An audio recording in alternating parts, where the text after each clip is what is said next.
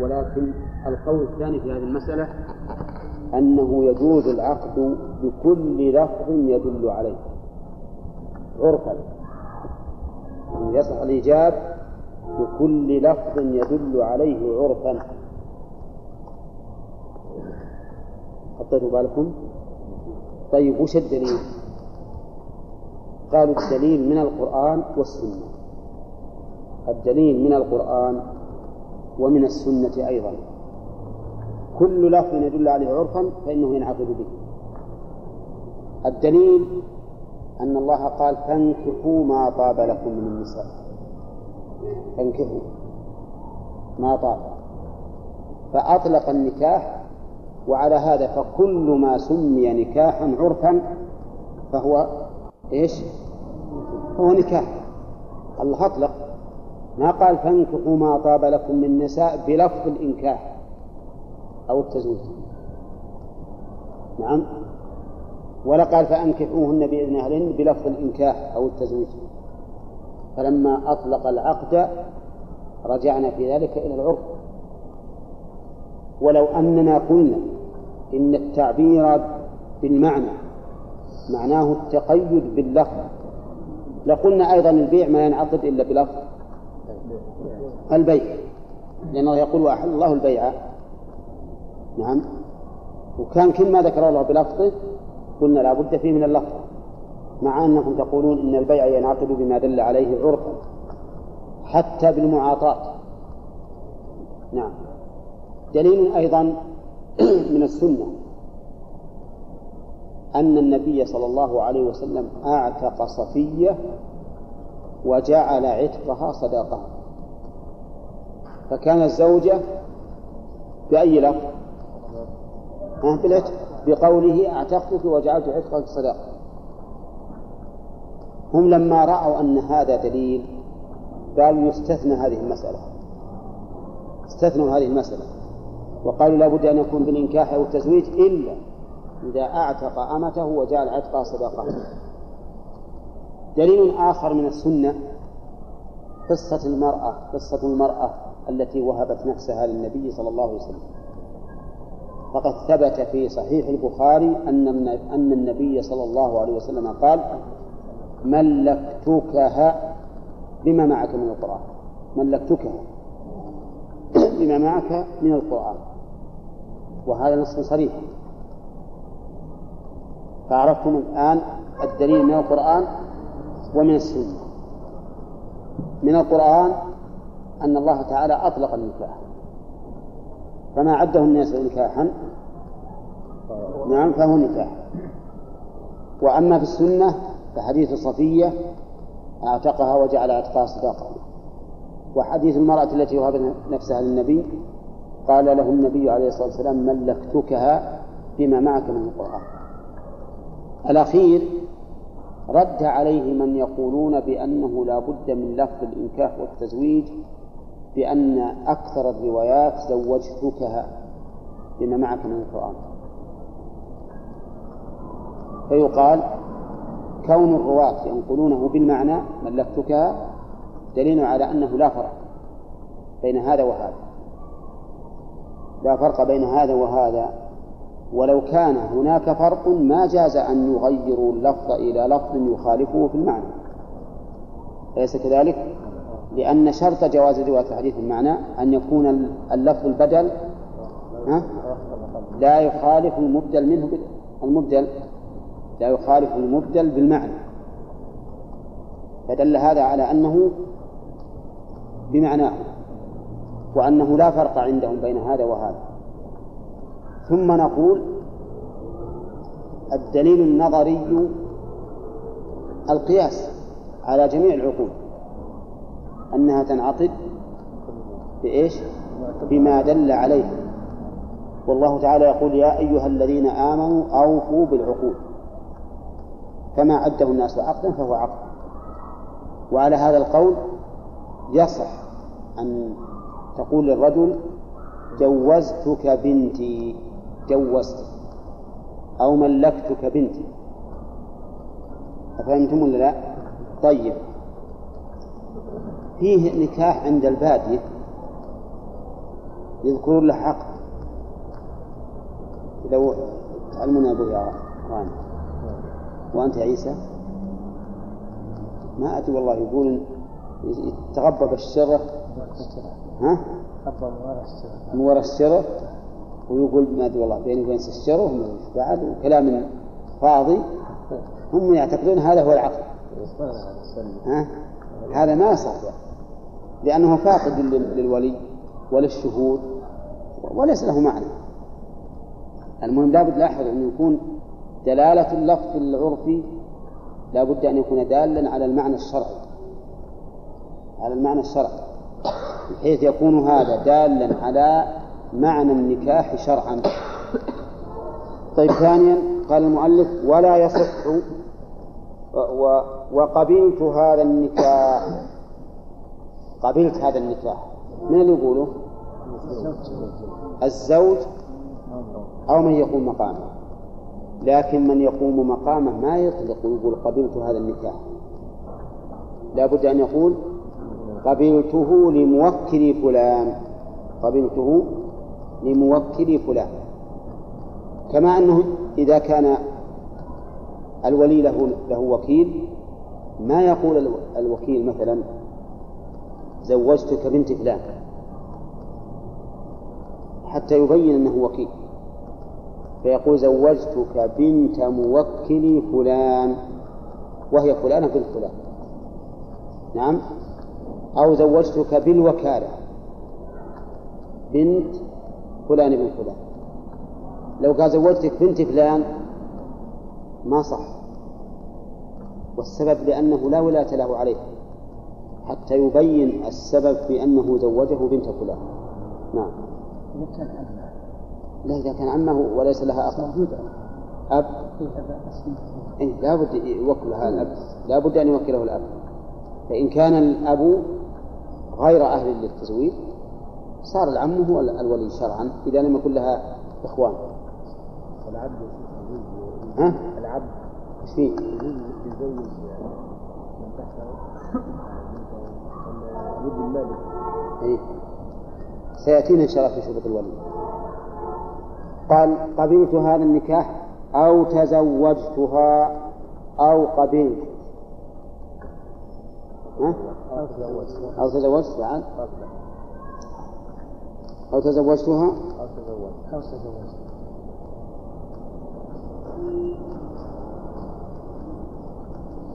أو تزوجت أو قبلت. إيه نعم، يعني القبول توسع فيه أكثر. فإذا قال قبلت هذا النكاح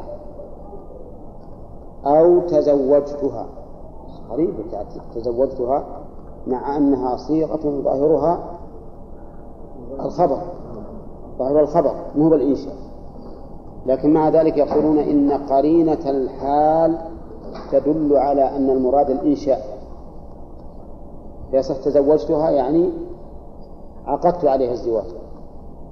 أو تزوجت وهذه أبعد بعد، زوجتك بنتي فقال تزوجت، هل يفهم منها القبول دي؟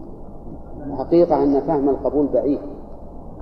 قد يفهم منها الإنسان إذا قال زوجتك بنتي قال تزوجت يعني عندي زوجة ما فيها. نعم تزوجت. تزوجتها أهون لأن فيها ضمير يعود على المذكورة، لكن تزوجت هذه من القرائب أنهم يجعلونها قبولا مقبولا، ولا يجعلون جوزتك بنتي فيقول الزوج قبلت هذا النكاح قبلت هذا النكاح. يقول هذا ما هو بعقل.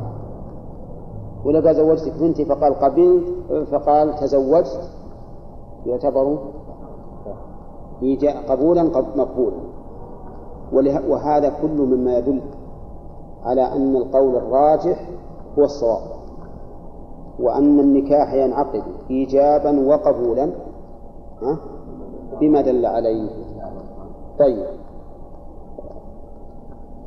قال المؤلف ومن جهلهما لم يلزمه تعلمهما. من جهلهما وش جهل؟ أي جهل الإجابة والقبول باللغة العربية ما يلزمه تعلمه.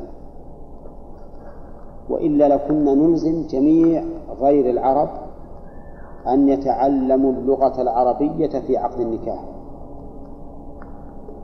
يمكن الواحد يتزوج الليلة لكنه أصلا تعلم اللغة العربية، ادخل في معهد اللغات، ولا تعلمت اللغة العربية إيت نتزوجها.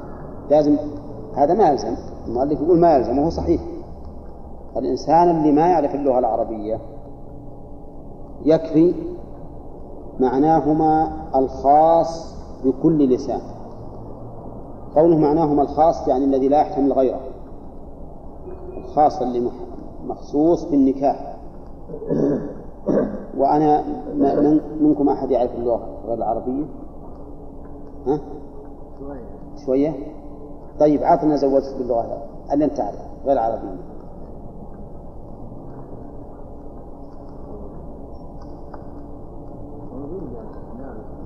إيه؟ خاص في لسانه، في لسانه إذا كان معروف، لكن لابد أن يعرفها الزوج ويعرفها الولي ويعرفها الشهود. إذن الشاهد لابد أن يشهد على ما يعلم. وقوله بكل لسان، وش معنى بكل لسان؟ لسان لغة. قال الله تعالى بلسان عربي مبين، أي بلغة عربية.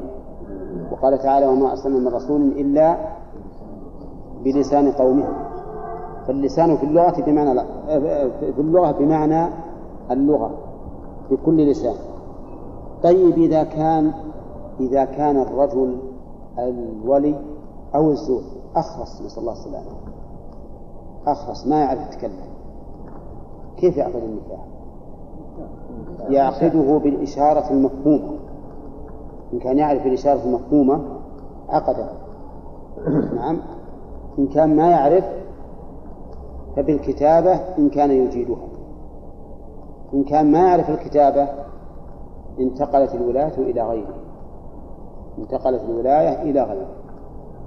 الإشارة المفهومة مثل يجيب الزوج والزوجة ويشير لهم ويقول سيدي، ايش معناه؟ عقدت النكاح له. وهذاك يقول قبلت، يقول قبلت. أو إشارة غير هذه، يعني قد تكون إشارة غير هذه تكون معروفة. المهم أنه لا بد أن يعرفها الشاهدان حتى يشهد على ما وقع. فإن تقدم القبول لم يصح. إن تقدم القبول لم يصح. كيف تقدم القبول؟ نعم، لو قال قبلت قبل زوجته ما يصح. وظاهر كلام المؤلف سواء وقع القبول بلفظ الماضي أو الأمر، مع أنه في باب البيع تقدم أنه يصح إذا كان بلفظ الأمر، بلفظ الطلب، مثل بعني هذا البيت ب10,000، فقال بعتك، خلاص صح البيت. فهنا لو قال زوجني ابنتك فقال زوجتك بنتي، يصح ولا ما يصح؟ ظاهر كلام المؤلف أنه لا يصح، وأنه لا بد أن يتقدم الإيجاب. وبناء على ما قررناه قبل قليل من أن المعتبر في كل العقود ما دلت عليه في العرف الخاص، بناء على ذلك نقول إنه يصح، بناء على ذلك يصح.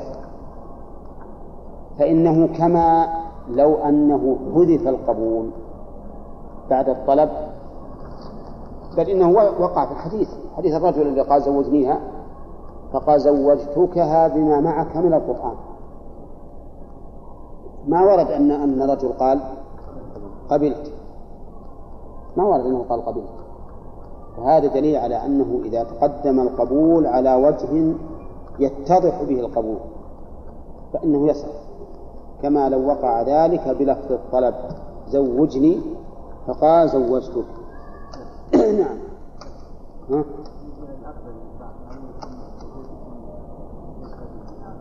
ها؟ عقد النكاح بالنسبة للإشارة هذا يعني يكون الشهود إيه لابد يناظرون، يعرفون هذا المراد بالعقد.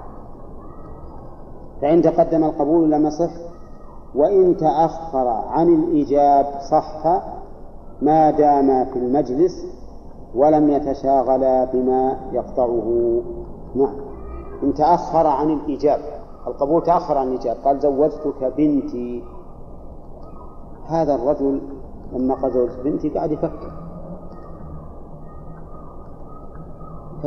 شوي وبعدين قال قبلت، يصح ولا ما يصح؟ يصح ما دام في المجلس يصح. كذلك أيضا لم يتشاغل بما يقطعه، فإن تشاغل بما يقطعه ما صح ولو تأخر، كأن يقول زوجتك بنتي، لما قال زوجتك بنتي قال يا ولد هات الصماط، جابوا الصماط وقعدوا يأكلون، يوم قضى من الأكل قال قبلت، يصلح؟ ما يصلح. كذلك أيضا لو أنه أوجب العقد قال زوجتك ابنتي، فقال سمعت في الأخبار اليوم إنه حصل كذا وكذا وصار كذا وكذا، نعم نعم، وقام يتكلم عن الأخبار، فسرد لنا مضمون أخبار إذاعة لندن، ويوم خلص قال قبلت النكاح، ما تقولون؟ ما صح، لأنه تشاغل بما يقطعه، فلا بد أن يكون الإجابة غير مفصول بينه وبين القبول بفاصل الأجنبي. نعم، كيف اللي يسأل؟ هذا صحيح يعني، وقال بعد ما خلص قال قبلت جوازه بالنفس، من بنى على ذاك؟ لم ينبنى على الأول، العادي يجينا بينهم واضح. أجل إذا معناه لو يقول زوجتك بنتي الآن ويقعد له أسبوع ممكن يفكر ويأتي، إذا أتى بسيطة، المسألة بسيطة، بدل ما أنه يقول قبلت فقط أقول زوجتك، يعني نبطل العقد عشان تأخر شوية. نعم نعم، لأن العقد إيجاب وقبول، فلا بد أن يتصل أحدهما بالآخر، ما دام إجابة وقبول صيغة واحدة. حديث سالم بن سعد هذا الرجل، نعم، جلس هو قال لو زوجنيها، نعم، قال أنا معك شيء الحديث، أي، وجلس عندما لم يجد معه شيء بعيد، نعم، راح الرجل فناداه وقال له راح ودور ولا لقى شيء، نعم، وجاء وقال زوجنيها، قال ما أجل غير هذا، قال زوجتك هذه ما معك من وقت. الحديث هو جلس، يعني هو جلس يعني حزينا وكذا، ثم كدأ أن ينصرف يولي، فأنا دورة أخرى وقال زوجتها لما معك من وقت. هذا متصل بعضه البعض، نعم، متصل بعضه البعض، لما قال هل معك شيء قال نعم سورة كذا وكذا، قال زوجتك هذه ما معك من القرآن، فسكت الرجل. فالمهم أنه لا بد إذا تأخر القبول لا بد أن لا يحصل بينهما بفاصل. ما تشاغل المواقع، نعم، ما زال يعني كلام في المكان ما تشاغل المواقع، إيه نعم، إيه لو حتى ما جلس لما قال هل معك شيء وقال لا إلا سورة كذا وكذا، قال زوجتك هذا معك وقال. ثم إن القبول متقدم، الحديث القبول متقدم، وكلامنا على القبول متأخر. نعم، يقول وقوله نعم وإن تفرقا قبله بطل، نعم، إن تفرقا قبله بطل، يعني مثلا لما قال زوجتك ابنتي قاموا تفرقوا ثم رجع وقال قبلت النكاح فلا صح، وذلك أن الإيجاب والقبول صيغة عقد واحد فلا بد أن يتقارنا. عندي يقول وكذا لو كنا أو أغمي عليه قبل القبول لا إن نام، لا إن نام، هذا أظنه ما يتصور، واحد يتزوج وفي مجلس العقد وقال له أبو الزوجة زوجتك بنتي، قم دليلهم طاح رأسه نائم نائم، بعض الناس ينامون بالمجلس عقب ما قال زوجتك بنتي نام أبدا. على كل حال الفقهاء رحمهم الله يذكرون أشياء قد تكون بعيدة الوقوع، قد تكون بعيدة الوقوع. نعم ربما يغمى عليه من الفرح يمكن، نعم، أما أنه يبينا والنام يا شيخ يعني يبطل ولا ها؟ النام على قولك لا النام إيه يعني ما يبطل، ما يبطل سبحان الله. أي نعم، ما هذه نفس نقولها الآن. النوم هذا غصب عليه، هو نام بإرادة أم نام؟ أبدا، النوم هو بالإرادة، هو بالإرادة النوم. ولهذا يقول عامة النوم سلطان جائر ما يرحم. كثير من الناس الله يعافينا وإياكم ينامون بالفراش ما يجيهم النوم، ما هو النوم باختياره. صحيح أن تهيئك للنوم باختياره، لكن وجود النوم فيك لا. الله هو الذي يتوفى الأنفس حين موتها والتي لم تمت في منامها. على كل حال هذه المسألة فرضية، إنما لو وقعت هذه فإن النوم عندهم لا يقتله، لا يقتل الإجابة. يقول متى ما صحى يقول قبل فينا، إذا جنع أغمي عليه صار غير أهل، هذا السبب، صار غير أهل. ما هذا بس إنه بشرط إن الولي جالس عنده، لأنه لو يقوم تفرقه شرط إن يجلس انتظر عليه يا فلان قم قم هتك الله كل قبيل وهني.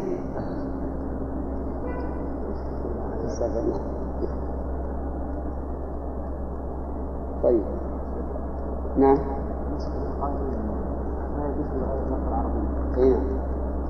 قالوا لنا أن القرآن نزل باللسان العربي. نعم. قول الله سبحانه وتعالى. نعم. القرآن شرع ورد بالعربي لا يصح غير العربي. صحيح. نعم. نقول الجواب على هذا بأنه ما نتعبد، نحن لم يتعبد الله بهذا بألفاظ العقود. مهم العبادات التي يجب أن نقولها باللفظ العربي. نعم. ثم قال المؤلف فصل وله شروط.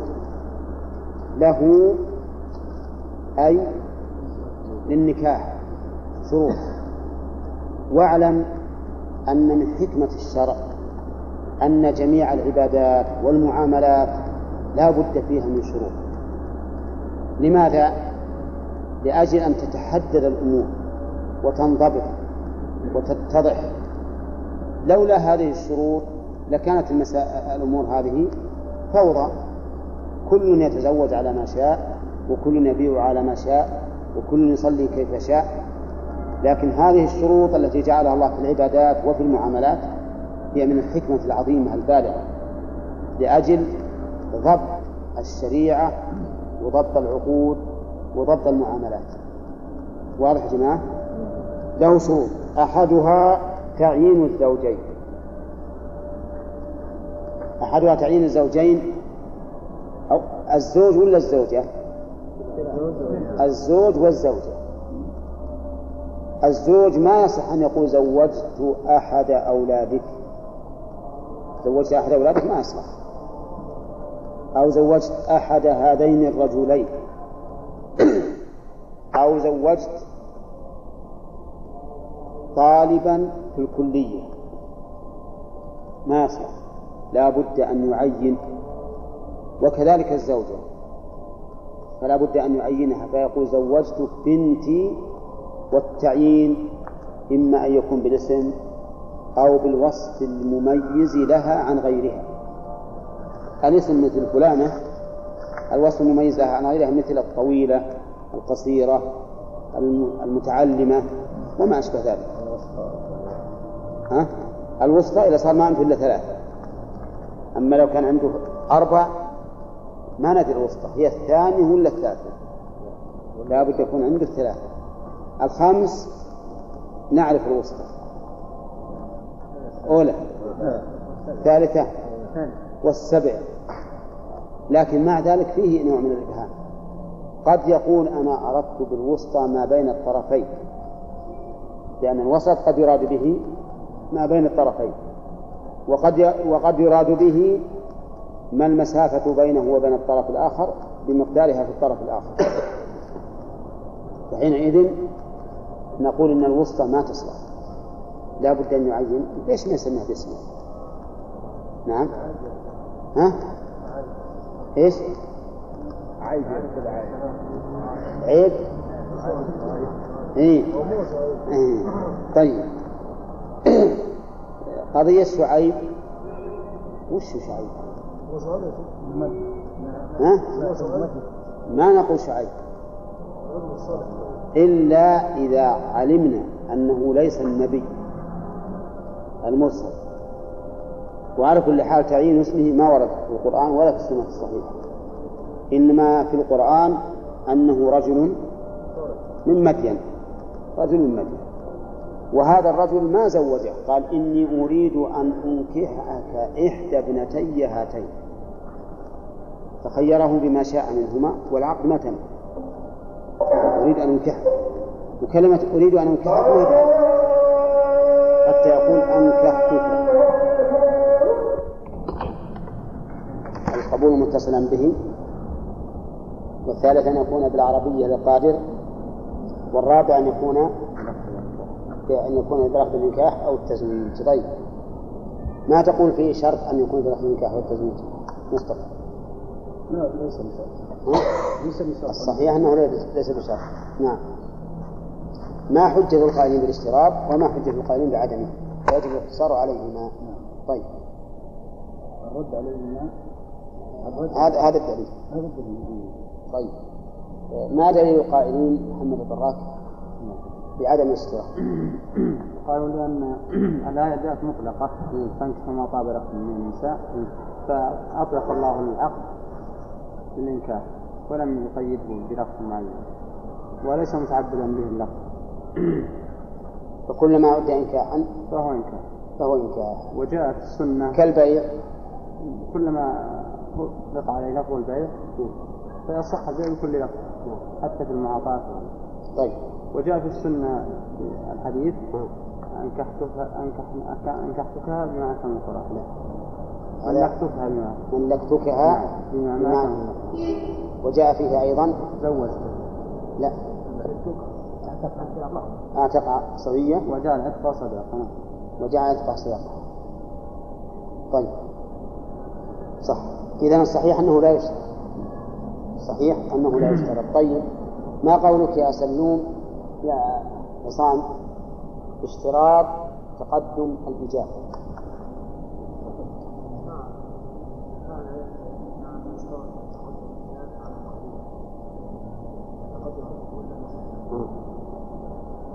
شكل وش الدليل أو التعليل؟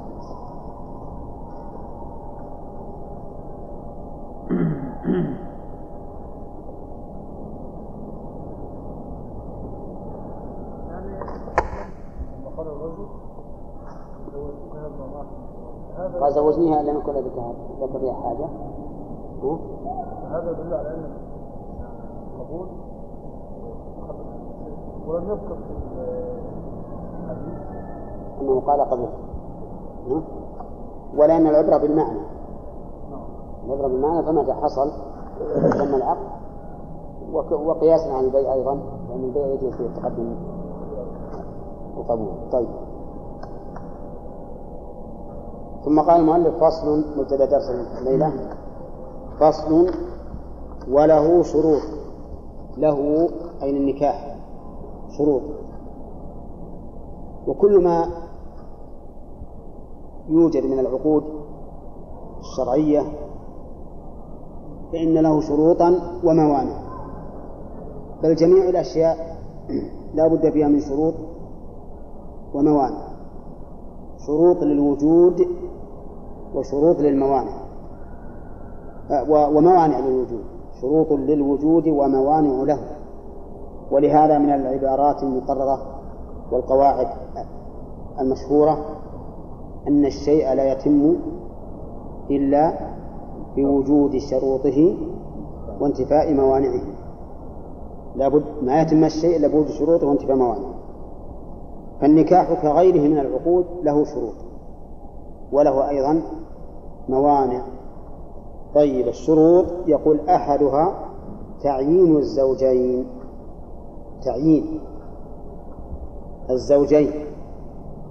الذكر والأنثى، فلا بد من أن يكون الزوج معينا والزوجة معينة فيعينها، وذلك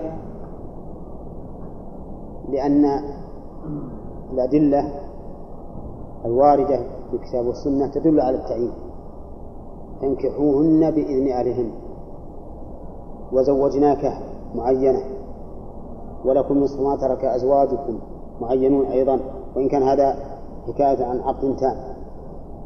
ولأن النكاح لا بد فيه من الإشهاد، والإشهاد ما يكون على مبهم، ما يكون الإشهاد إلا على شيء معين، ولهذا لا بد من التعيين.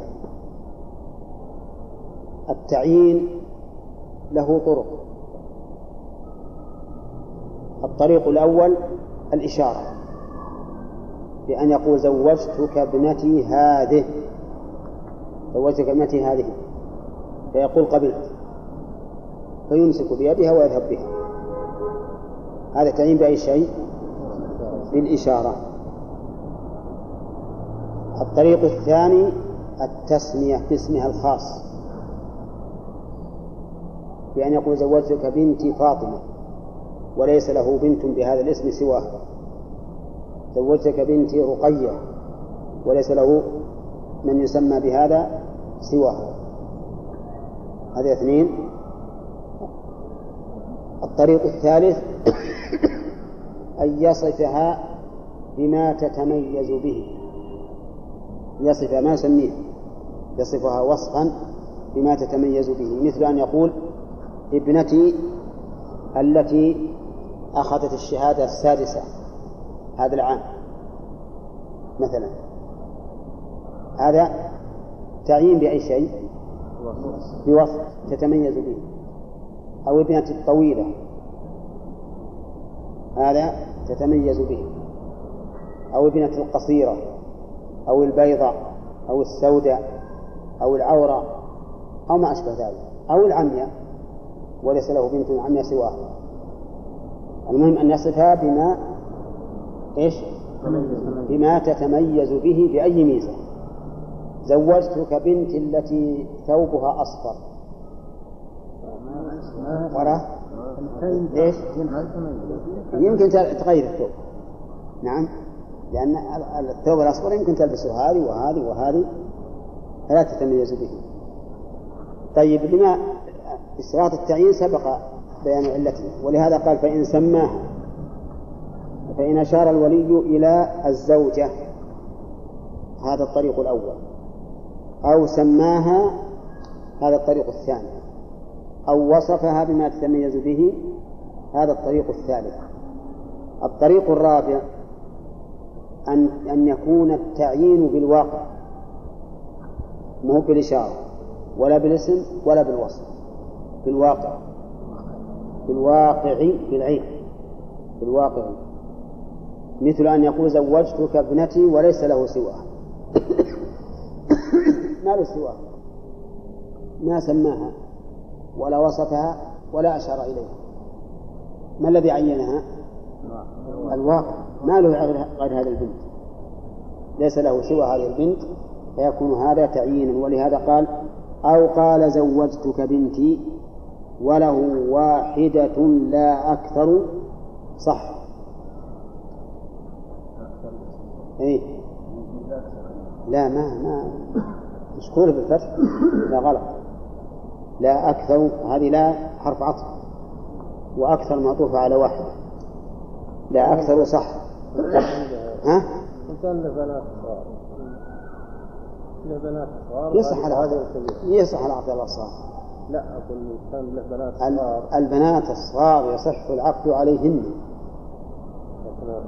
يصح العقد بالواقع. إيه؟ فلا زوجت بنتي وأنت بنت كبيرة إلا واحدة والثانية الصغار، ما يصح العقد، ما يصح، لازم يعين عقد. إيه يصح له بنات لازم يعين، يقول كبيرة أكبرهن أصغرهن. طيب إذن لا بد يكون له واحدة لا أكثر، صح؟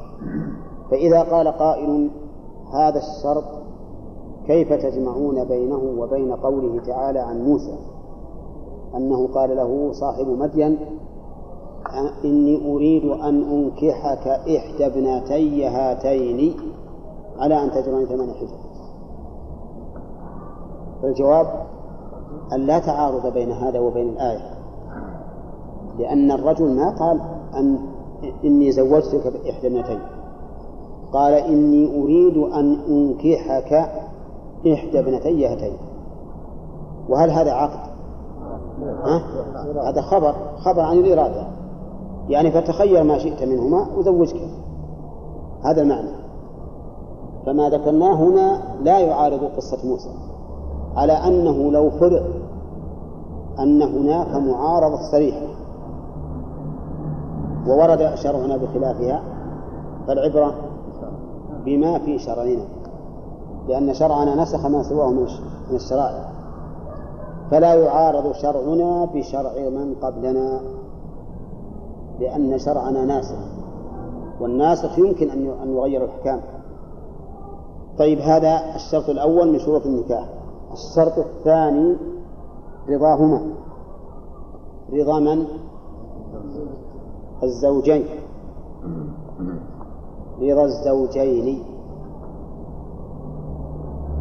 الدليل على هذا قول النبي صلى الله عليه وسلم: لا تنكح البكر حتى تستأذن، ولا تنكح الأيم حتى تستأمر. قالوا: يا رسول الله، وكيف إذنها البكر؟ قال: أن تسكت. هذا الدليل، لا تنكح البكر حتى لو كان الأب الذي يزوج. نعم، حتى لو كان الأب الذي يزوج. والدليل على أنه ولو كان الأب، وش الدليل؟ العموم، لا تنكح البكر، ولم يستثن الأب. وهناك رواية في صحيح مسلم خاصة بالأب، حيث قال صلى الله عليه وسلم: والبكر يستأمرها أبوها، فنص على البكر ونص على الأب. فدل هذا على أنه لا أحد يجبر البنت على النكاح، لو كانت بكرا ولو كان الأب. ما يجبرها؟ لا، ما يجبرها، هنا حرام عليه أن يجبرها ولا يصح العقد، العقد يكون فاسدا. وقول النبي عليه الصلاة والسلام: لا تنكحوا، لو قال قائل هذا ما هو نهي، هذا خبر، فما الجواب؟ نقول هذا الخبر بمعنى النهي. واعلم أن الخبر إذا جاء في موضع النهي فهو أوكد من النهي المجرد، كأن الأمر يكون أمرا مفروغا منه ومعلوما بالامتناع، لأن النفي دليل على الامتناع، والنهي توجيه الطلب إلى المكلف، فقد يفعل وقد لا يفعل. أما النفي فإنه دليل على الامتناع، نفي منفي، لا تنكر. ولهذا قلنا في قوله تعالى: والمطلقات يتربصن بأنفسهن، إنه أبلغ مما لو قال: وليتربص المطلقات وليتربص، كأن هذا أمر واقع لا يتغير، والمطلقات يتربصن. فهكذا إذا جاء النفي في مقام النهي فهو أبلغ، كأنه حكم بانتفائه وامتناعه. وأما النهي فهو طلب الكف عنه، وقد يمتنع الناس عنه وقد لا يمتنعون. هذا هو الجواب عما لو أورد مورد، لأن هذا الحديث يدل على النفي لا على النهي. طيب، فلا، هذا الشرطان رضاهما. قال: إلا البالغ المعتوه والمجنون، والمجنون بالنون، إلا البالغ المعتوه والمجنون والصغير، هؤلاء 3 ما يشترط رضاهم. البالغ المعتوه ما يشترط رضاه، السبب لأنه لا إذن له ولا يعرف ما ينفع مما يضره. المعتوه هو الذي نسميه باللغة العامية الخبل. خبل له مجنون وله بعازة، هذا نسميه معتوها. سكوا يا يوسف، سك الباب، طلع الصبي وسكوا.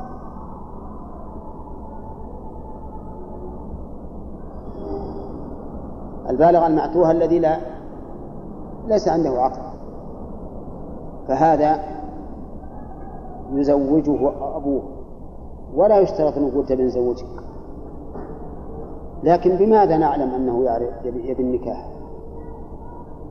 نعرف ذلك بميله إلى النساء وتحدثه في النكاح وظهور علامات الرغبة عليه، يعرف، فهذا نزوج ولا يحتاج أن نستأذن منه.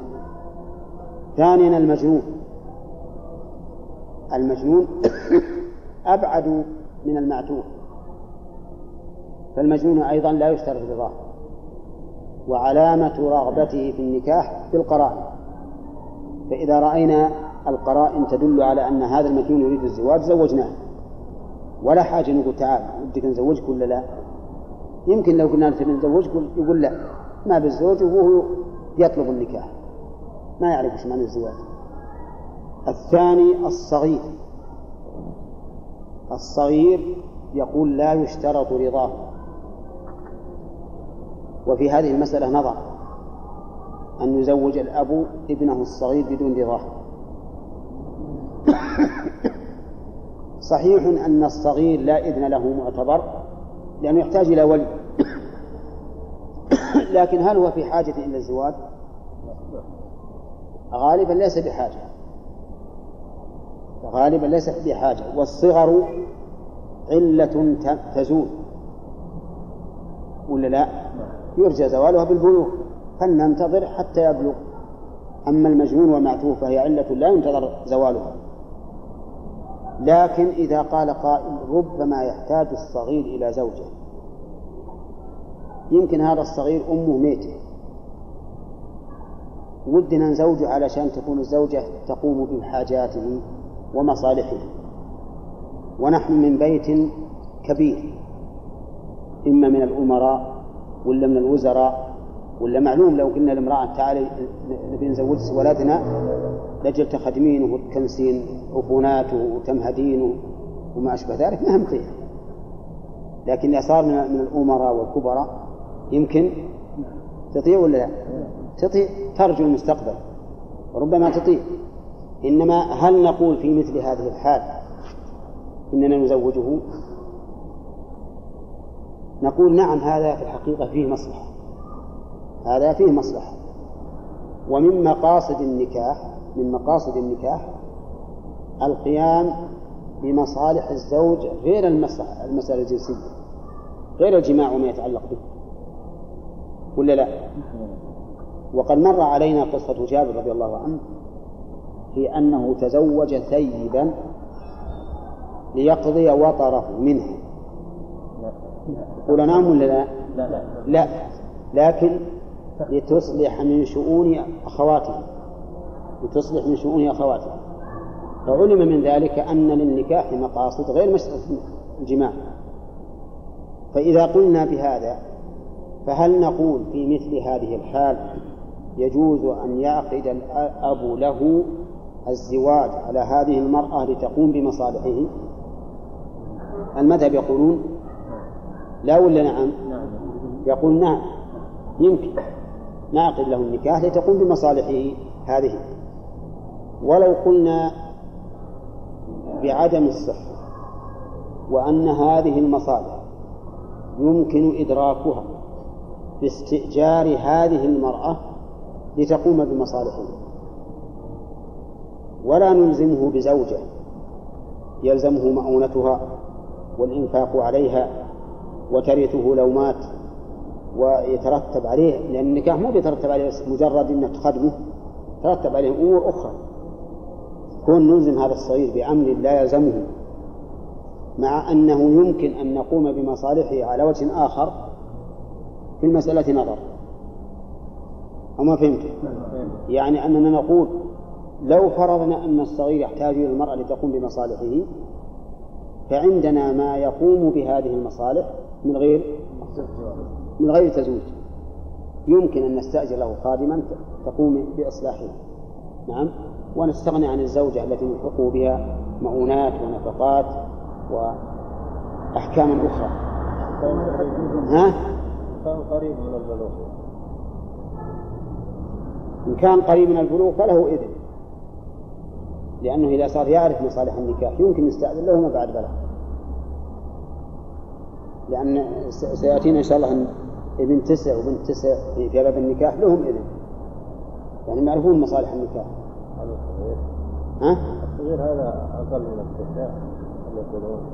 الصغير هذا بالمهد، أنا قلت لك إن زوجي لأجل تكن عفوناته تمهده، نعم، وتعطيه ديده، نعم، وتهده لأجل ينام. أيه ما في فتنة هذه المرأة، أليس فيه فتنة للمرأة وما تفتح العقد هاي تفتن معها إذا صار زوجته خلت تفتن وتبدأ تحبه، يمكن تحتاج إلى رجل، تحتاج إلى المرأة الدور غير، يعني هذه الفتنة يمكن لو ما تزوجت يمكن الدور غير، لو ما تزوجت ما عقد عليها خلاص انقطع أمامها سبيل النكاح إلا من زوجها الرضيع. فالمسألة تدور، يعني معنى تقول حبسها عن زوج يعفها، بخلاف ما إذا لو كانت طليقة في تزوج من شاء. نعم. هذا بعد 15 سنين حتى. نعم. على كل حال المسألة فيها نظر، هو هذا تعليلهم في هذه المسألة، والمسألة فيها نظر. نعم. ها؟ ما بعد وصلنا عائشة. عائشة قبلنا ب14 قرن يا آدم. أقول عائشة قبلنا ب14 قرن. لها 1400. ما كان تقريبا. خلينا أصبر لنا نجي ما وصلنا. لو قرون زار عن هذا المجنون وبلغ الصبي هل له حق في نفس العقد؟ المعتوه، يعني المعتوه والمجنون الصغير إذا بلغ. الصغير على رأيهم، احنا قلنا فيه نظر في وجود الصغير. نعم، على قولي هل لو نفسخ العقد بدون يتكلم بقولة الطلاق والوقف؟ لا تلزمه ويفسخ، إذا شاء طلق. طيب، يقول المؤلف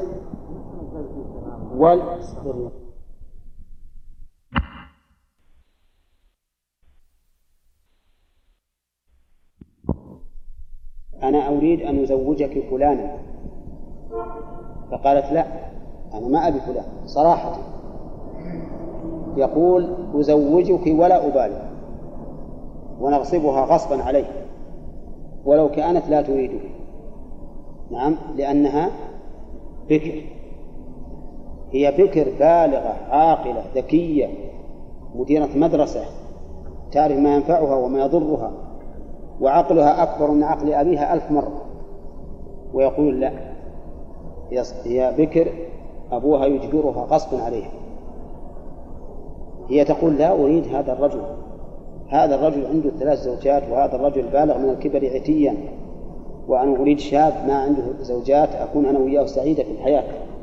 فيقول ولد، خلي الشاب يمشي على يديه ورجليه غصبا بزوجته، ولو له 4 نساء و100 سرية، نعم، لو له 3 نساء، نعم 3 نساء. المبالغات تدفع الواحد أن يقول ما شاء، ولو له 3 نساء و100 سرية، نبي نزوجك غصبا عليه. وهي تصيح بالليل والنهار، يقول ما يخالف، ابكي أو اضحكي، غصبا نزوجك يا ابن حلال، قال أبدا. يقولون نعم، يجبرها على أن تتزوج هذا الرجل ولو كانت لا تريده أبدا. وش الدليل؟ قالوا لأن أبا بكر رضي الله عنه كما قال آدم، سمي أبينا آدم، ولو لأن عائشة بنت أبي بكر زوجها أبوها النبي صلى الله عليه وسلم وهي لم تبلغ.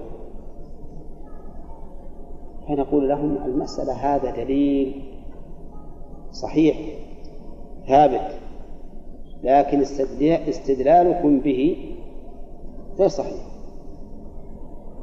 هل علمتم أن أبا بكر استأذن عائشة وأبت؟ ايش الجواب؟ ها؟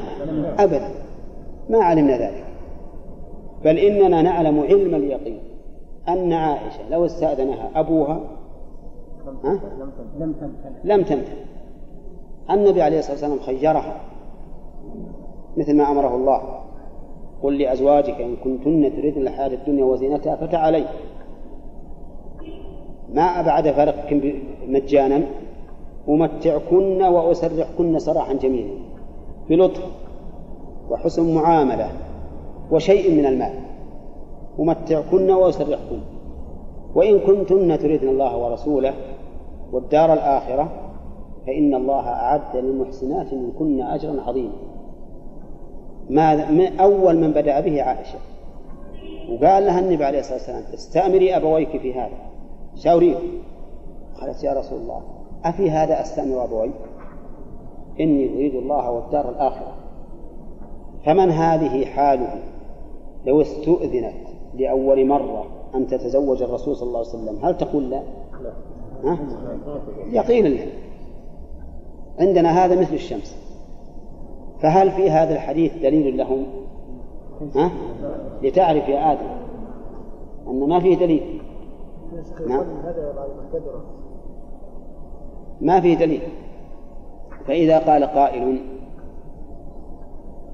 إذا كانت صغيرة لا يشترط إذنها بخلاف الكبيرة، قلنا أنتم تقولون ولو مكلفة، لو هي بالغة عاقلة من أحسن الناس عقلا ولها 20 سنة أو 30 سنة، لأنه قال ولو مكلفة فلا يشترط رضاها. فأنتم لا دليل لكم في هذا الحديث.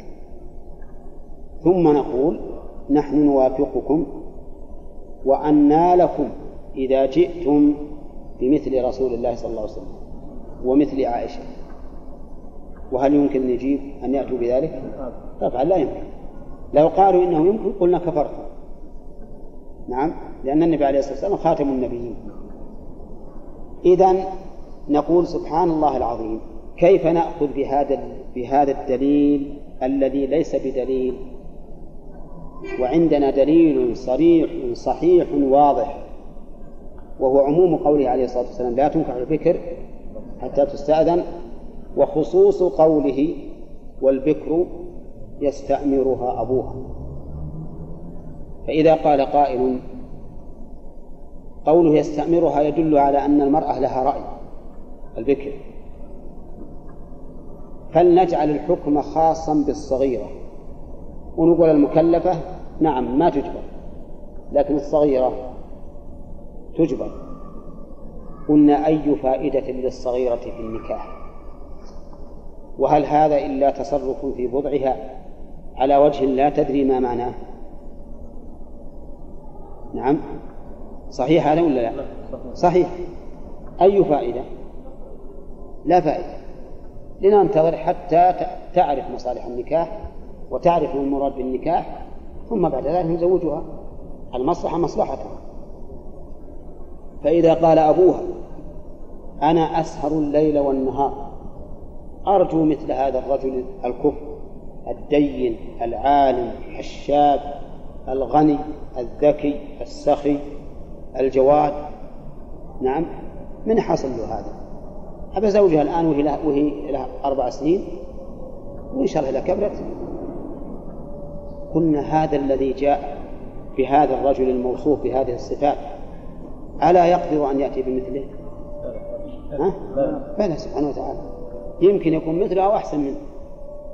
فأنت الآن اتق الله في بنتك، خلها الآن مطلقة حرة، ثم بعد ذلك يأتي الله بالرزق. فإذن ليس في المسألة دليل. لكن ها هنا مسألة، وهي أن المرأة البنت إذا عينت من ليس بكفء قالت: أنا بها الرجال، لا، هذا الرجال هو الذي يعرف الحضارة، حالق اللحية، مسبل العوارض، نعم، مسبل الثوب، كبير فص الخاتم، مميل للعقال، مخرج للطاقية، نعم، يمشي الهوينا لا يخاف اللائمة. أنا ما بالله هذا، لكن لا دين عنده. يطيع الأب ولا ما يطيع؟ هذا لو تموت وهي تعين مثل هذا الرجل فلا إثم على أبيها، لا إثم عليه. يقول أن لا أزوجك مثل هذا الرجل أبدا، ولكن إذا عينت كفءا فعلى عين والرأس، أما هذا لا يمكن. طيب إذا عين كفءا وأبت، ثم جاءه كفء آخر وأبت، ثم جاءه ثالث وأبت، وكلما جاء كفء أبت، هل عليه إثم إذا لم يزوجها؟ لا، لأنها هي التي تعدى، هي التي تعدى.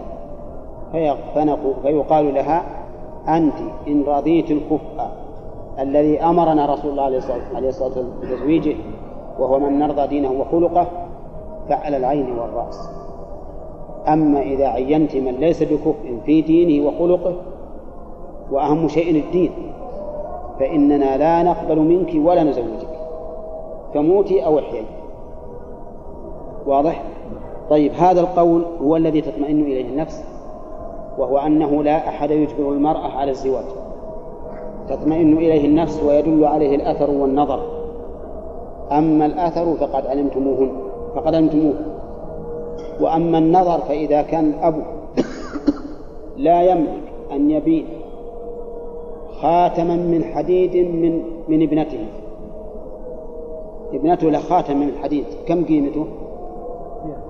ها؟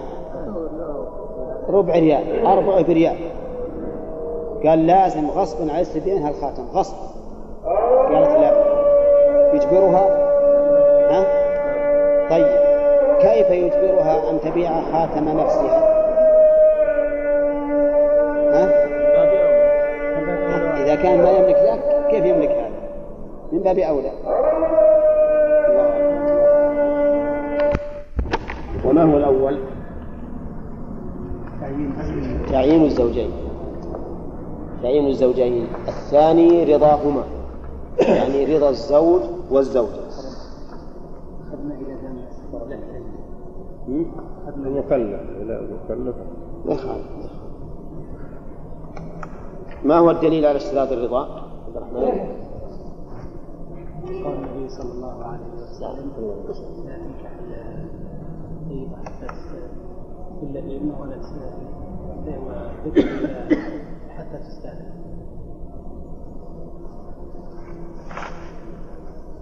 ما هذا؟ المرأة التي تزوجها أخوها غير رضاها من أخيه، ومن عادة الرسول صلى الله عليه وسلم إن ذكرنا الأدلة من القرآن والسنة والنظر الصحيح، وأنتم تقولون إحنا قرأنا هذا. قول الرسول صلى الله عليه وسلم: لا تنكح العيم حتى تستأذن، لا تنكح الثيب تستأذن، ولا تنكح البكر حتى تستأذن. طيب، هذا من السنة ومن القرآن.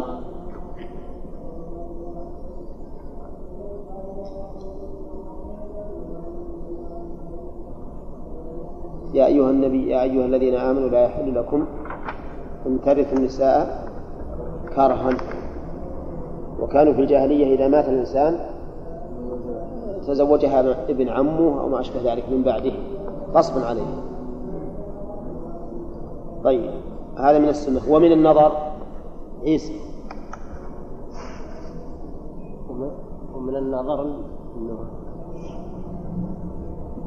لا يستحي نقمة وحسرة وشقاء، بدل السعادة والفرح والسرور ينقلب إلى هذا. قال المؤلف رحمه الله: رضاهما. وعرفتم الآن الأدلة الثلاثة من القرآن والسنة والنظر الصحيح. استثنى المؤلف، قال: إلا البالغ المعتوه. البالغ المعتوه الذي بين الجنون والعقل. والبالغ من تم له 15 سنة أو أنبت حول قبوله شعرا خشنا أو أنزل باحتلام أو غيره، هذا البالغ. ومن دون البلوغ مثله ولا لا؟ نعم مثله. إذا كان البالغ لا يعتبر رضاه إذا كان معتوها، فمن دون البلوغ مثله من باب أولى. ولكن هذا الذي يزوجه أبوه أو وصيه في النكاح، ما كل ولي يزوجه كما سيأتي بعد قليل. قال إلا البالغ المعتوه والمجنون. المجنون لا يشترط رضاه. السبب لأنه لا عقل له، فلا يدري كيف يأذن ولا كيف يمنع، فلا يشترط رضاه. وقوله والصغير، الصغير من؟ الصغير الذي دون البلوغ ولو كان عاقلا، الذي دون البلوغ ولو كان عاقلا، فهذا لا يشترط إذنه، يزوج بدون إذن. لكن من يزوجه؟ الأب أو وصيه كما سيذكره المؤلف. قال والبكر يعني البنت البكر ولو مكلفة. ولو مكلفة هذه إشارة خلاف. ولو مكلفة فإنه لا يشترط إذنها. نعم. والمكلفة هي البالغة إيش؟ العاقلة. فهذه ولو مكلفة لا الثيبة. من هي الثيب؟ هي التي جمعت بنكاح صحيح أو بزنا مع رضا أو بزنا مع إكراه أيضا على المذهب. هذا الثيب. فالثيب من زالت بكارتها بالجماع، سواء كان عن نكاح صحيح أو عن زنا مع الرضا أو عن زنا مع الإكراه. وذلك لأن الثيب التي جمعت عرفت معنى الجماع، فتستطيع أن تقبل أو ترد. ولكن هذا بالنسبة لمن تزوجت وجمعت واضح أولى. وكذلك من زانت والعياذ بالله برضاها واضح، فإنها تتلذذ بالجماع وتعرف الجماع لو زنت. لكن بالنسبة لمن زني بها كرها، هل نقول إن هذه حكمها حكم الثيب التي زالت بكارتها بالجماع بالنكاح الصحيح أو بالزنا المرضي به؟ الجواب لا يظهر. المذهب أن حكمها حكم الأوليين، ولكن الصحيح خلاف ذلك، وأن المزني بها ولو زالت بكارتها إذا كانت مكرهة لا بد من إذنها. واضح لكم الموضوع؟ إذن من هي الثيب؟ من زالت بكارتها بجماع من نكاح صحيح أو زنا برضا أما إذا كان زنا بإكراه فإنه لا، على القول الصحيح لا عبرة بذيوبتها. والمذهب أن من زني بها ولو إكراها فهي ثيب. طيب يقول لا الثيب فإن الأب ووصيه في النكاح يزوجانهم بغير إذنهم. فإن الأب بتشديد الباء ولا بالتخفيف؟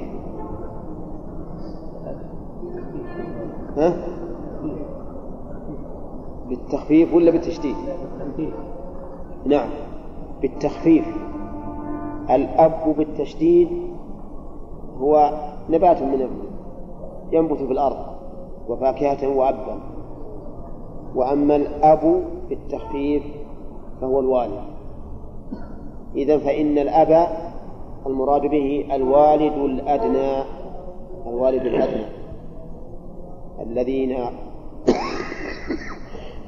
خرجوا من صلبه. وقولنا الوالد الأدنى احترازا من الجد، فإنه لا يزوجه، الجد هنا كغيره من بقية الأولياء. وقول المؤلف ووصيه، من وصيه؟ الذي عهد إليه بتزويجهم بعد موته، هذا الوصي. من عهد إليه الولي بالتزويج بعد الموت، فإن عهد إليه بالتزويج في الحياة فهو وكيل. إذن الأب وكيله وصيه، يزوجانهم بغير إذنهم. وعلم من قول المؤلف ووصية أن ولاية النكاح تستفاد بالوصاية، أن ولاية النكاح تستفاد بالوصاية. وش معنى تستفاد بالوصاية؟ أي أن من أوصى من يزوج مولياته بعد موته فإن وصيه يقوم مقامه. نعم، وهذا هو المشهور من مذهب الإمام أحمد، أن ولاية النكاح تستفاد بالوصاية. فاهمين حسين؟ فاهم عبد الله؟ كيف؟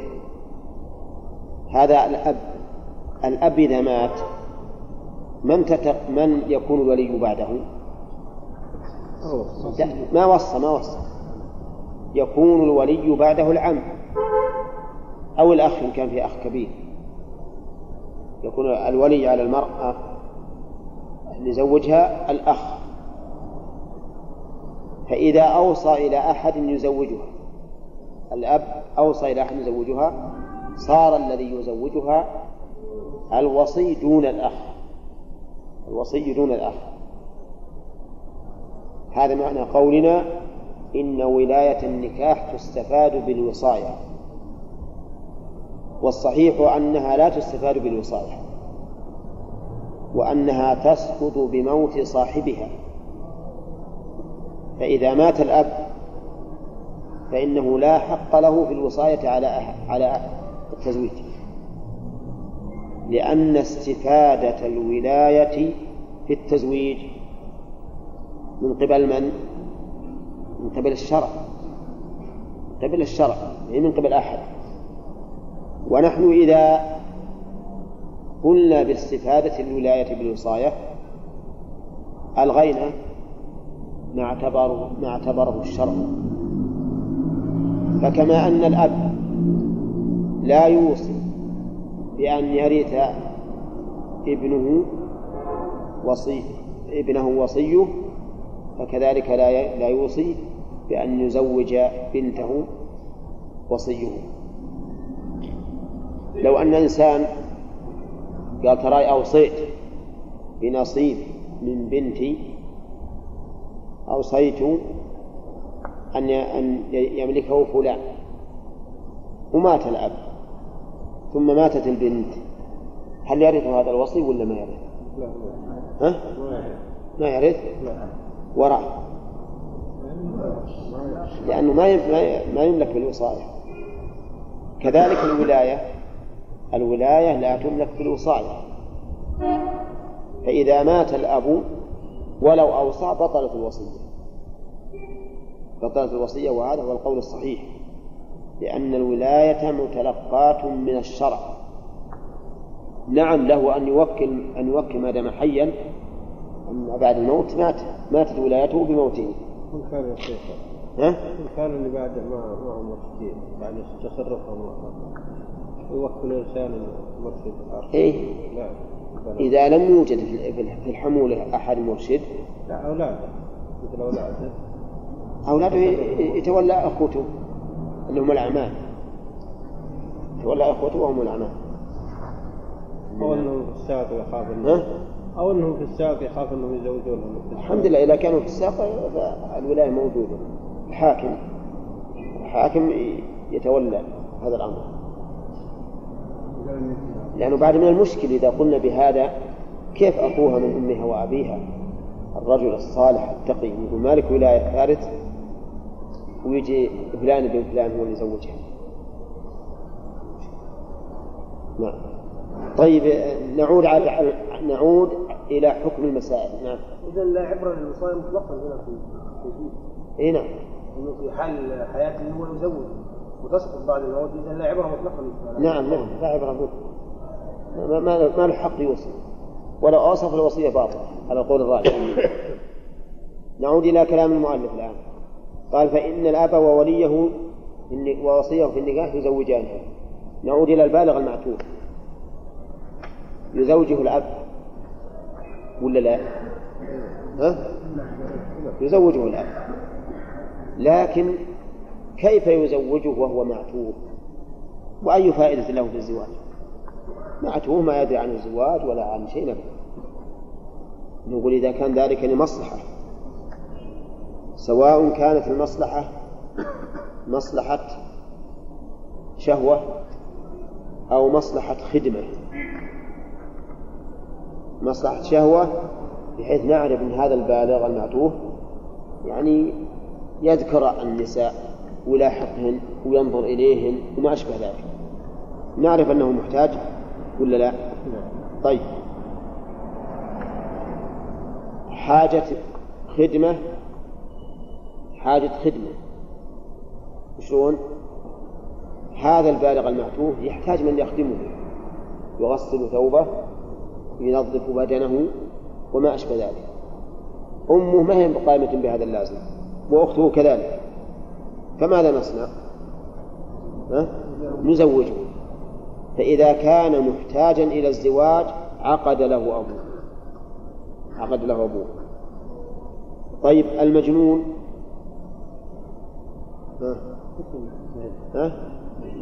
مثل المعتوه، حكم المعتوه إذا كان محتاجا إلى الخدمة أو إلى قضاء الشهوة زوج. الصغير يزوجه أبوه. طيب النكاح ليس بالأمر الهين، النكاح يحتاج إلى شهوة، وهذا مراهق عنده شهوة، لكن يحتاج إلى إنفاق وإلى مهر، وأولاده يحتاجون إلى نفقة ومشاكل زوجية. كيف نقول لك تزوج هذا المراهق؟ ولا ما نقول اصبر حتى يبلغ ويتزوج بنفسه، لأنه إذا بلغ ما عاد يمكن زوجه. إذا بلغ ما يقدر أبوه يجبره على الزواج، لكن ما دام ما بلغ يقدر يزوج يجبره. نقول نعم، لأن الأب في هذه الحال قد يرى من المصلحة أن يزوجه، يعرف أن هذا الولد المراهق يذهب إلى دور البغاء، نعم، ويتقنص النساء العاهرات، فهو يريد أن يزوجه ليسلم من هذا الشر، وحينئذ يكون في مصلحة ولا لا؟ لكن لو قال الأب أنا بزوج ابن المراهق لأني شيخ كبير لا تريد النساء ولا عندي إرب، وبهذا أريد أن أزوج ابني علشان زوجته تخدمني، يجوز ولا لا؟ ها؟ ليش لا يجوز؟ لأن هذا ليس من مصلحة الولد. طيب إذا زوجه لمصلحته فهل له الخيار إذا بلغ ولا لا؟ تقول يا مدين مدين الله إنك إيه هذا ما سألنا عنه، أنا سألت عن شيء آخر. لمصلحته فهو جائز. إيه لكن السؤال اللي أسأل عنه مو بهذه. إيه فما هو الجواب؟ لا لا لا هذا السؤال يفهمه من حلق فكره في الجو.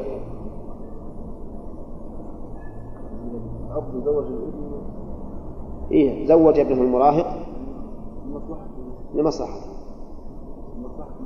إيه نعم لمصلحة الابن هذا جائز. إيه لكن ما هو هذا السؤال اللي سألته. ما هو السؤال اللي سألته؟ هل له الخيار إذا بلغ؟ هل له الخيار إذا بلغ؟ ما تقولون؟ له الخيار إذا بلغ له الخيار. نكاح عقد لازم. مدام عقد لازم النكاح. إيه. له أن يطلق. لا فرق بين يطلق هذه ما اختلفنا فيها، ما حد يقول لا ما يطلق. الخيار يهون يلغيه يقول ما بها أزواج. ليس له لا لا الطلاق ما يسأل عنه لأن له الطلاق، لكن فيه قول في المذهب أن له الخيار، أن له الخيار فيقول أنا لا أريد هذا الزواج، وحينئذ يلزم المهر أو يلزم المهر الأب، يلزم مهر الأب ما يلزمه، لأنه لما قال أنا ما أريد الزواج ما صح العقد، فيلزم مهر الأب. هذا هو الفرق بين قولنا له الخيار وقولنا له الطلاق. إذا قلنا له الطلاق وطلق لمن عليه من عليه المهر؟ عليه هو. طيب إذا جامع في الزواج هذا إيه وبعدين قال إذا بلغ قال إيه أنا ما أردته.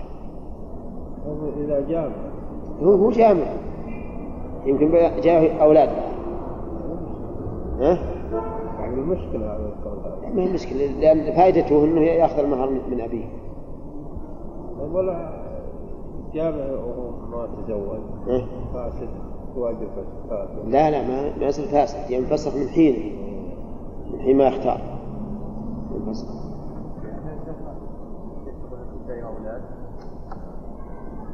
إيه؟ إيه؟ المراهق يمكن لأنه أبو 10 سنين يمكن يجيه. نعم ما يخالف، هو لما بلغ لما جاءه الولد وحكمنا ببلوغه اختار عدم هذا صحيح ولا نعم. إذا جاء الولد الثاني فقد بلغ بالولد الأول هنا، ومن حين ما جاء الولد علمنا أنه بلغ، فإذا قال لنا خلاص اخترت عدم النكاح نقول لك الخيار. طيب ولكن هذا الصحيح أنه لا خيار له. الصحيح في هذه المسألة أنه لا خيار له، لأن الأب تصرفه صحيح بمقتضى الشرع. ونقول أنت يا الزوج ما نقول لازم تبقى معك الزوج، إذا شئت فطلق، الباب أمامك مفتوح. طيب الثاني قول المؤلف والصغير والبكر. صريح كلام المؤلف أن الأب ووصيه يجبران البكر ولو مكلفة لو هباله عاقله ولو كانت أعقل من أبيها. نعم ولو كانت أعقل من أبيها له أن يجبرها، وهذا ما ذهب إليه المؤلف رحمه الله. والصواب أنه ليس له حق الإجبار، ويدل لذلك ما أشرنا إليه من قبل من دلالة القرآن والسنة والنظر الصحيح، وأن البكر المكلفة لا يجوز لأبيها ولا لغيره أن يجبرها، حرام عليه. فإذا امتنعت كل ما خطبها كف امتنعت، وإذا خطبها من ليس بكفء من أراذل الناس وأسافرهم وافق، ولكن الأب يمنع. يجوز هذا أن يمنعها ولا لا؟ يجوز، حتى لو ماتت بدون زوج. نعم، ولو ماتت بلا زوج فيقول أنا ما أزوجك إلا هذا الرجل الصالح، إن شئت فخذيه وإلا فتركيه. أما أن أزوجك ما تريدين من أسافل الناس وأراذلهم فهذا لا. طيب، إذن القول الراجح أن البكر المكلفة لا بد من رضاها. طيب، غير المكلفة وهي التي تم لها 9 سنين، هل يشترط رضاها ولا لا؟ الصحيح أيضا أنه يشترط رضاها، لأن بنت 9 سنين بدأت تتحرك شهوتها وتحس بالنكاح، فلا بد من إذنها ولو كان لها 9 سنين. وهذا اختيار شيخ الإسلام ابن تيمية رحمه الله وهو الحق. ما دون 9 سنين هل يعتبر إذنها؟ يقولون ما دون 9 ليس لها إذن معتبر، لأنها ما تعرف النكاح شيئا، فهي قد تأذن وهي لا تدري، أو لا تأذن لأنها ما تدري، فليس لها إذن معتبر. ولكن هل يجوز أن يزوجها في هذا الحال؟ ما دام قلنا بنت 9 والبالغ لا بد من إذنهما، ما دون 9 هل يجوز لأبيها أن يزوجها؟ نعم، هذه المسألة نقول الأصل عدم الجواز، الأصل عدم الجواز، لقول النبي عليه الصلاة والسلام لا تنكح البكر حتى تستأذن، وهذه بكر فلا نزوجها حتى تبلغ السن الذي تكون أهلا للاستئذان ثم تستأذن. وقال بعض العلماء بل يجوز أن تزوج قبل 9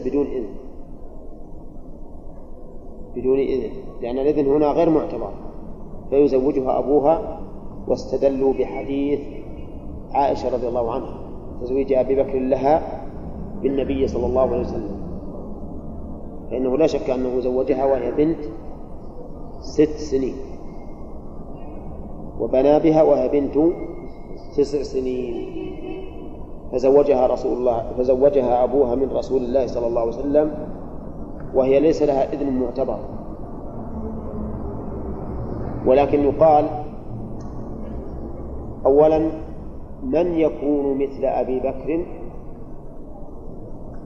في الولاية؟ هذا استفهام. وش الجواب؟ لا يوجد. طيب، ثانيا من يكون مثل رسول الله صلى الله عليه وسلم من الأزواج؟ هذا أبلغ من الأول حالة، مستحيل. ثالثا من يأتي أو من تكون مثل عائشة رضي الله عنها؟ هذا أيضا لا يوجد فيما يظهر لنا.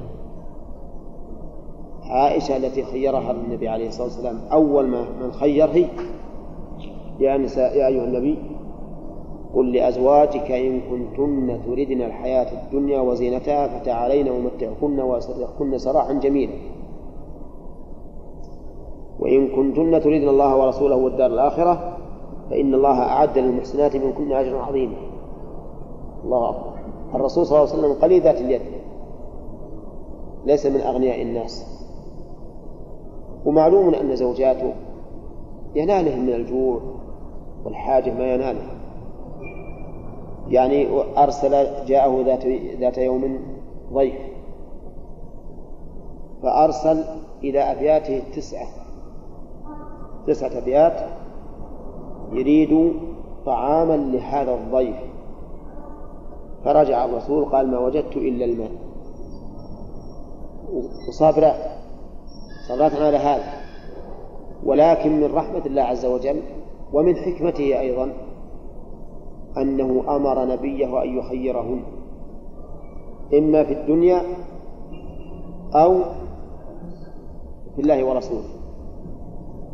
أول ما بدأ بعائشة ولحداثة سنها، قال لها النبي عليه الصلاة والسلام من حكمته لا عليك ألا تستعجلي حتى تستأمري أبويك،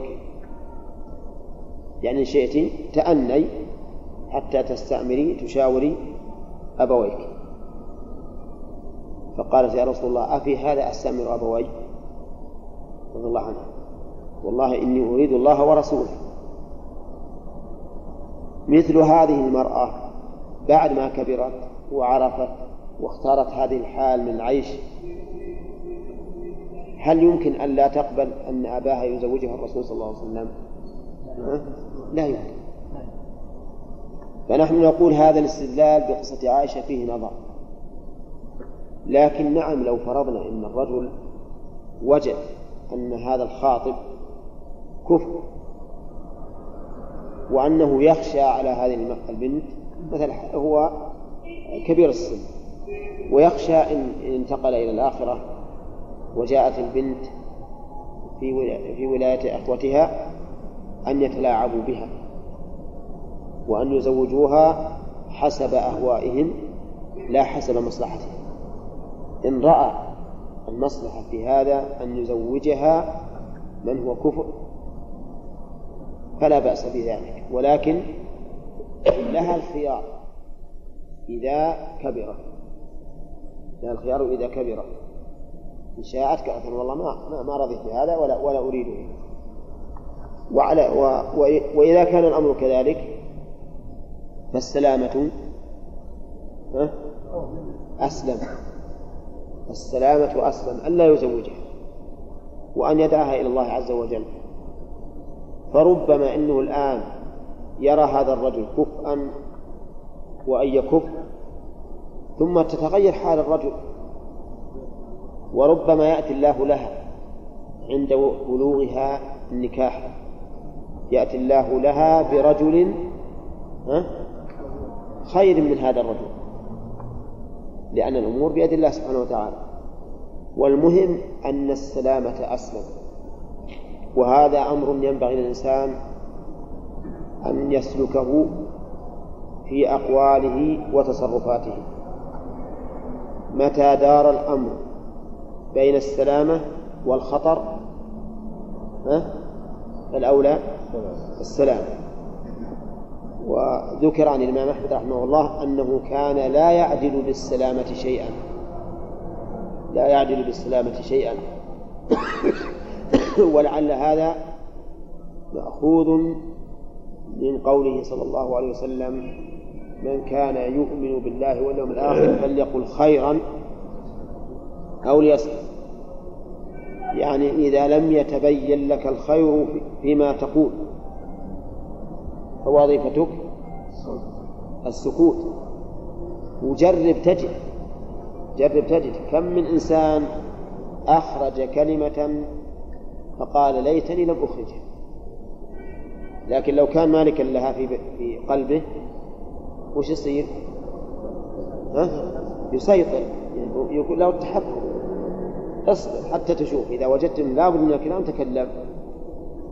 وكذلك التصرفات أيضا، التصرفات إذا دار الأمر بين أن تفعل أو لا تفعل ولم يترجح عندك أن الإقدام خير فإن الأولى، وش الأولى؟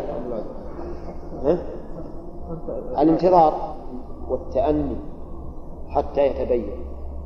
وما أحسن حال الإنسان إذا استعمل ذلك، يجد الراحة العظيمة، لكن إذا خرج الشيء منه ما عاد يمكن، أليس كذلك؟ نعم.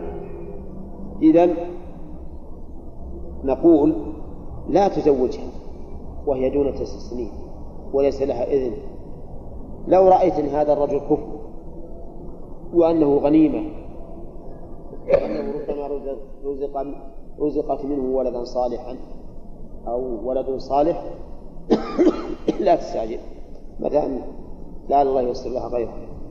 نعم. وش الفرق بين الصغير يقول متزوجة أبوه بدون رضاه والصغيرة؟ نعم. يقول الولد يتزوج بدون رضاه. الصغير؟ الصغير تقدم إنه ما يجوز زوجه إلا إذا رأى المصلحة. طيب رأى المصلحة. الفرق بينهم أن الصغير له يستطيع أن يتخلص من زوجه. شوفوا بالطلاق، لكن الزوجة ما تستطيع تتخلص، هذا فرق. ثم قال المؤلف رحمه الله: كالسيد مع إمائه وعبده الصغير. كالسيد مع إمائه وعبده الصغير. وش هو السيد؟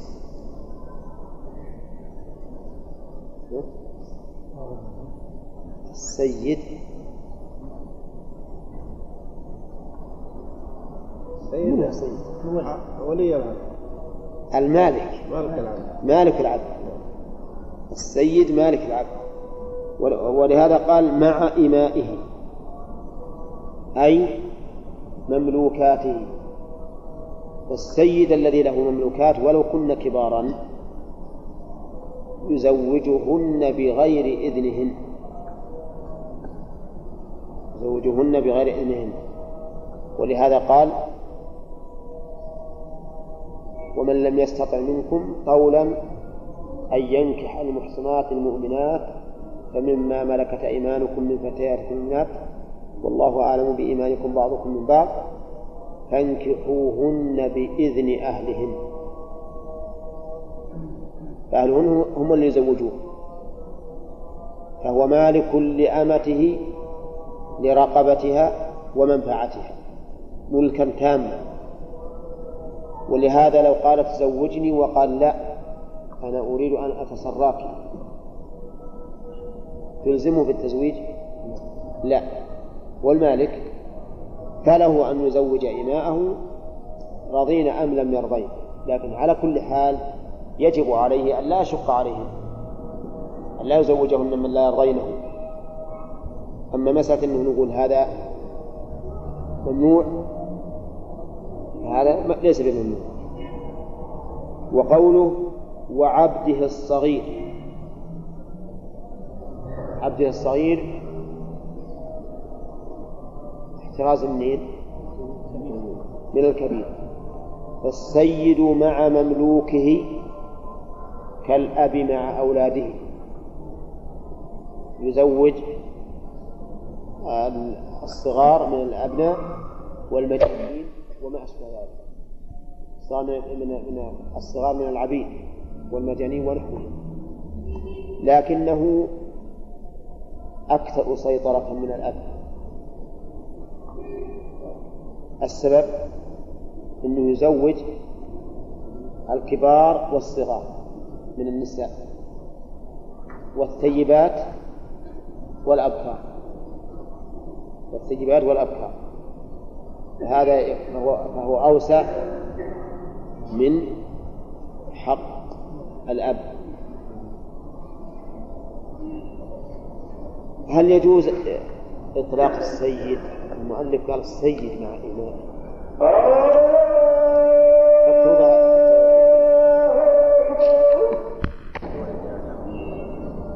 أنا سيد ولد آدم. لا، أنا قصدي السيد اللي هو المالك. ها؟ هم لا سيدة. إيه. هذه سيادة مقيدة. إيه، لكن هو مالك. نعم. هو مالك.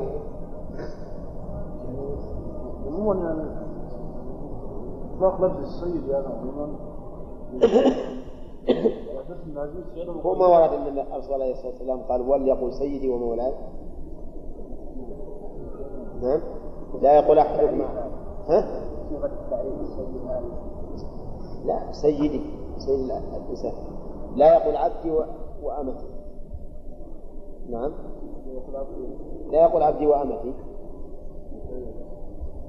ولا يقول أطعم ربك وضع ربك، ولا يقول سيدي ومولاك.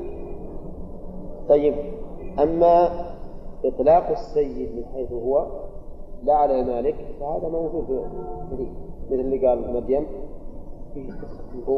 قوموا إلى سيدكم، كذا قصة يوسف والفياء سيدها تدلل، وكذلك قول الرسول عليه الصلاة والسلام أنا سيد ولد آدم. طيب، كلمة السيد على سبيل الإطلاق تجوز لغير الله ولا لا؟